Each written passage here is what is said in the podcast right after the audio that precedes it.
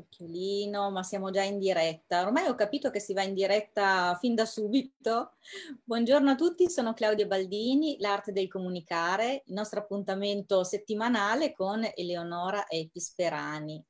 Ciao Eleonora. Buongiorno e oggi proseguiamo con la nostra rubrica legata alle recensioni e agli arcani. Molto bene, oggi abbiamo l'imperatore che allora, è una, una figura, figura, molto interessante. Assolutamente sì, e questo, questa meravigliosa carta maschile che è arrivata, che ha successo, seduta su un trono, di cosa parla? Di stabilità. Parla di un uomo che ha proprio preso in mano le redini, diciamo, della sua, della sua storia e probabilmente è arrivato, cioè è arrivato a un certo vertice della carriera ed è un uomo arrivato Detto questo, questo meraviglioso imperatore mi ha portato a un autore che a me fa morire dal ridere. Eh, perché è un genio, nel senso è Marco Presta, è un eh, conduttore radiofonico famosissimo per il ruggito del coniglio, oltretutto è anche diventato un conduttore televisivo, ma è un fantastico scrittore. Ragazzi, quando volete leggere qualcosa che vi alleggerisca l'anima, che vi faccia comunque riflettere, ma che vi faccia proprio ridere, e in questi momenti, specialmente secondo me in questo periodo c'è tanto bisogno, lui è bravissimo. Fra l'altro sceglie sempre dei titoli per dei libri che già sono tutto un programma. Infatti quello che abbiamo scelto è Un calcio in bocca fa miracoli. E lo fa in tutti i sensi proprio, nel bene e proprio... Eh? Eccezionale, molto bene. Detto questo, i protagonisti, e da qui mi lego alla figura dell'imperatore, il libro tratta della vecchiaia. Ma cosa fa questo Marco Presta, questo autore talmente geniale? Sceglie di dividersi in due, ossia c'è la voce narrante che è quella di un vecchiaccio, che noi chiameremo il vecchiaccio. E eh, la parte buona del carciofo, cioè un altro signore anziano che si chiama Armando, che è il pizzicagnolo del quartiere. Dovete sapere che è il venditore al minuto di formaggi e prosciutti, detto anche l'oracolo dello stracchino. Detto questo, perché mi sono innamorata di questo libro? A, perché parla di un tema come la vecchiaia che è un tema molto tabù per i giorni nostri, dato che tutti cercano di, con i ritocchini, con uh, i giochini, con uh, le operazioni, cercano tutti sempre di sembrare più giovani di quello che sono. Invece questo signore tratta proprio con, in voce di una persona anziana della, della realtà che sicuramente è brutale, difficile, ma che diventa molto ironica e molto leggera perché a una certa età uno ha scremato tutta quella serie di baggianate di cui siamo permeati quando siamo leggermente più giovani, superata una certa, diciamo, ma sai che c'è? Va bene così. Detto questo, ho scelto questo libro perché questo Armando, cioè la parte buona, diciamo, dei, dei due protagonisti, decidono di fare una cosa che secondo me è l'azione che un grande imperatore, un grande uomo di successo a un certo punto della sua vita dovrebbe fare. Ossia, Claudia, secondo te che cos'è? Uh, secondo me è quella di lasciare spazio ai giovani. so. Tu le sai tutte. Ah, io lo sono dico... illuminata io. sono illuminata. Lui dovrebbe lasciare il suo scranno. Cosa? Cioè, quando uno è arrivato al top dici cosa voglio lasciare ai posteri, non siamo immortali, non siamo eterni, giusto? Chi vuole lasciare una tabaccheria, chi un romanzo. E il nostro protagonista cosa vuole lasciare? Il carciofo, la parte buona, cioè Armando, un amore, ossia trova, lui conosce un po' tutti nel quartiere, tutti questi ragazzi che girano e vede una ragazza, bravissima, che lavora in una profumeria, e vede un ragazzotto sai quello tipico dei ragazzi del muretto che un po' si perdono, ma lui capisce la natura buona di entrambe e cosa vuole fare? Vuole metterli insieme. Che tu, cioè vuole lasciare un amore. Allora, non vi dico il vecchiaccio, cioè il suo compare cattivo che è la voce narrante del libro, cosa gliene dice? gliene dice di tutti i colori, però capisce anche che l'altro ha una tenacia e ha tutto un piano diabolico per far innamorare questi due, perché poi alla fine ho fatto anche una considerazione sulle storie d'amore. Devo dire la verità che c'entra sempre molto la buona sorte se vogliamo vedere nell'unione e nel perdurare no? di un rapporto di coppia. Eh sì. È vero? Cioè bisogna sì. nascere sotto una certa buona sella. Questi due sono due inconsapevoli perché c'è Armando sempre dietro che tira delle trame, delle fila meravigliose, però guarda caso alla fine questi due non solo si incontrano e si vedono, ma poi, guarda caso, si piacciono perché lui aveva capito che si potevano piacere e la storia, non vi dico come andrà a finire, ma eh, lui fa, fa, proprio tanto dietro come Deux Ex Machina per muovere le fila di questa cosa. Detto questo, il vecchiaccio che si stupisce della grandezza del compare che si inventa queste cose perché dice ma sarei, è la vecchiaia che ti ha rimbambito, ma non possiamo fare altro, però capisce che il tempo terrestre da passare è quello, dice lui come lo investe facendo questa cosa. E quindi, mentre lui, quello, la parte, il vecchiaccio, vorrebbe, per dirvi, far innamorare la portinaia molto prosperosa, ma purtroppo non c'è. Farla innamorare di lui. Il, il, vecchiaccio vorrebbe che la portinaia si innamorasse di lui, ma dato che lui vorrebbe l'esenzione dal corteggiamento scritta dal medico, perché lui dice a me ste bagianate dei fiori, delle robe, cioè fa io già ero un incapace prima, figurati adesso da anziano, cioè lui vorrebbe andare subito dritto al sodo in maniera plateale soltanto che lui capisce che nella vita ci vuole sempre una sorta di educazione, di preparazione al terreno, cosa che il vecchiaccio non ci riesce.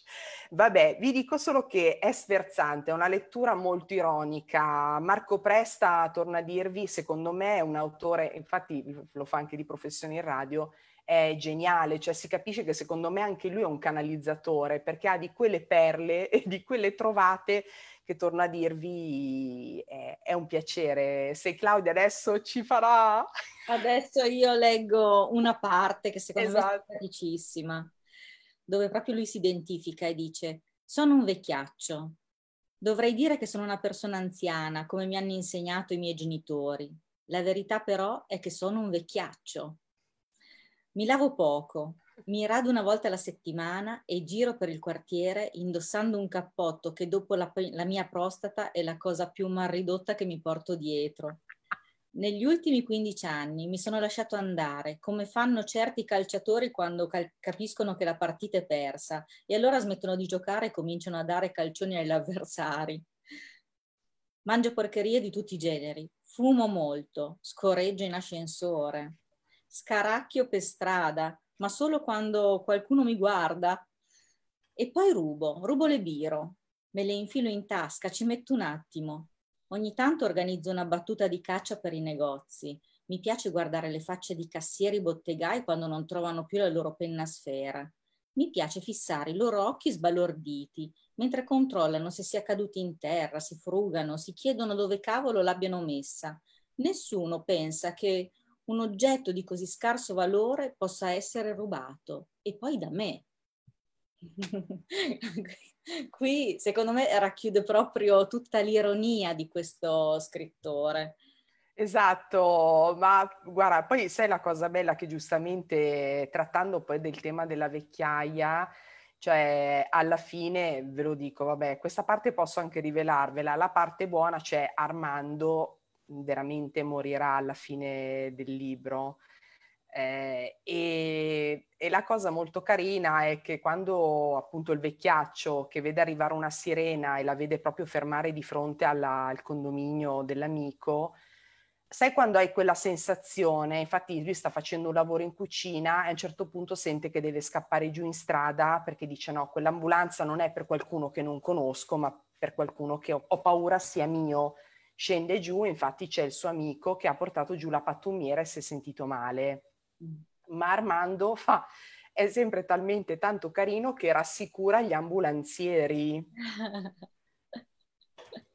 Sono quelle cose che lui infatti arriva lì e dice ma Armando ma cosa hai fatto? Il problema è che poi nel viaggio in ambulanza poi Armando verrà a mancare, fra l'altro per un edema polmonare, quindi è affogato portando giù la pattumiera. Cioè Marco Presto è sempre geniale, nel senso che usa delle metafore eh, del quotidiano che poi sono talmente tradotte nel reale che funzionano e secondo me è meraviglioso da leggere. Lui ha già, eh, ne ha pubblicati altri di libri, fra l'altro sempre con dei titoli L'allegria degli angoli, Accendimi, ha quasi già dieci pubblicazioni all'attivo.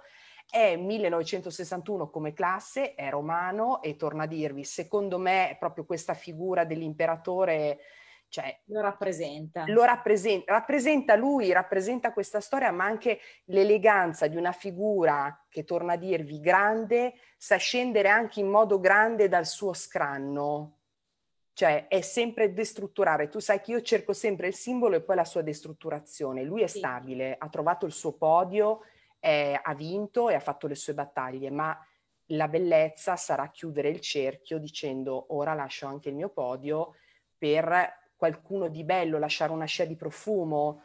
È, è lì, secondo me, la grandezza della chiusura di, una, di un grande imperatore, insomma. Dai, leggi tu un pezzo che ti ha colpito. Oh Madonna, devo leggere io un pezzo che, che, mi, ha, che mi ha colpito. E allora, non sono pronta a questa cosa, eh? aiuto, aiuto. cioè, no, aspetta, aspetta. No, ve la dico, questa è bellissima, cioè la... c'è un colpo di scena, a un certo punto sembra che la, come si chiama, la portinaia, dato che a un certo punto se la contendono il vecchiaccio e il barista del quartiere, però il barista del quartiere, che è più avvezzo al corteggiamento, ovviamente fa capitolare la, la portinaia, che a un bel momento suona la porta del vecchiaccio, lui dice, oh colpo di scena, ha cambiato idea, mi vuole, apre e c'è lei con la gabbia del pappagallino, perché lei deve partire per la, la crociera ai Caraibi con il barista, e lui si ritrova con questo uccello in mano, col pappagallo in mano, no? E il problema è che non è che è molto portato alla cura degli animali, quindi questo pappagallino dopo poco ci lascia le cosiddette penne. E allora lui cosa fa? Va in un altro negozio di animali a cercarne uno simile, con la speranza che lei quando torni non si accorga del ma cambio. Del... Ma lo, non si sa, lui dice che più o meno di dimensioni e colori è quello, lo infila dentro e buonanotte. Quindi vi dico, è godibilissimo. Io sono una fan eh, a pezzi da leggere così, Claudia, non, non sono preparato.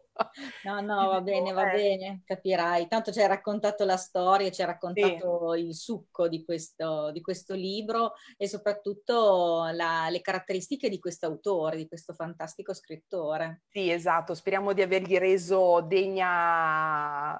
Chissà, magari omaggio. ci guarderà la nostra recensione e ce lo dirà se gli è piaciuto oppure no. Va bene, sa. speriamo. speriamo.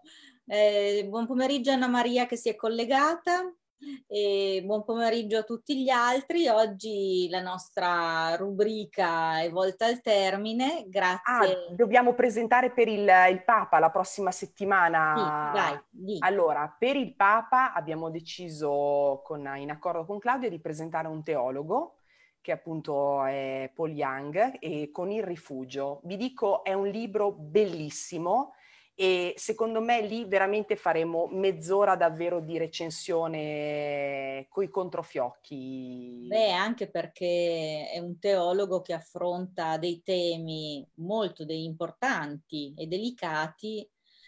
Eh, non diresti che magari un teologo che scrive così.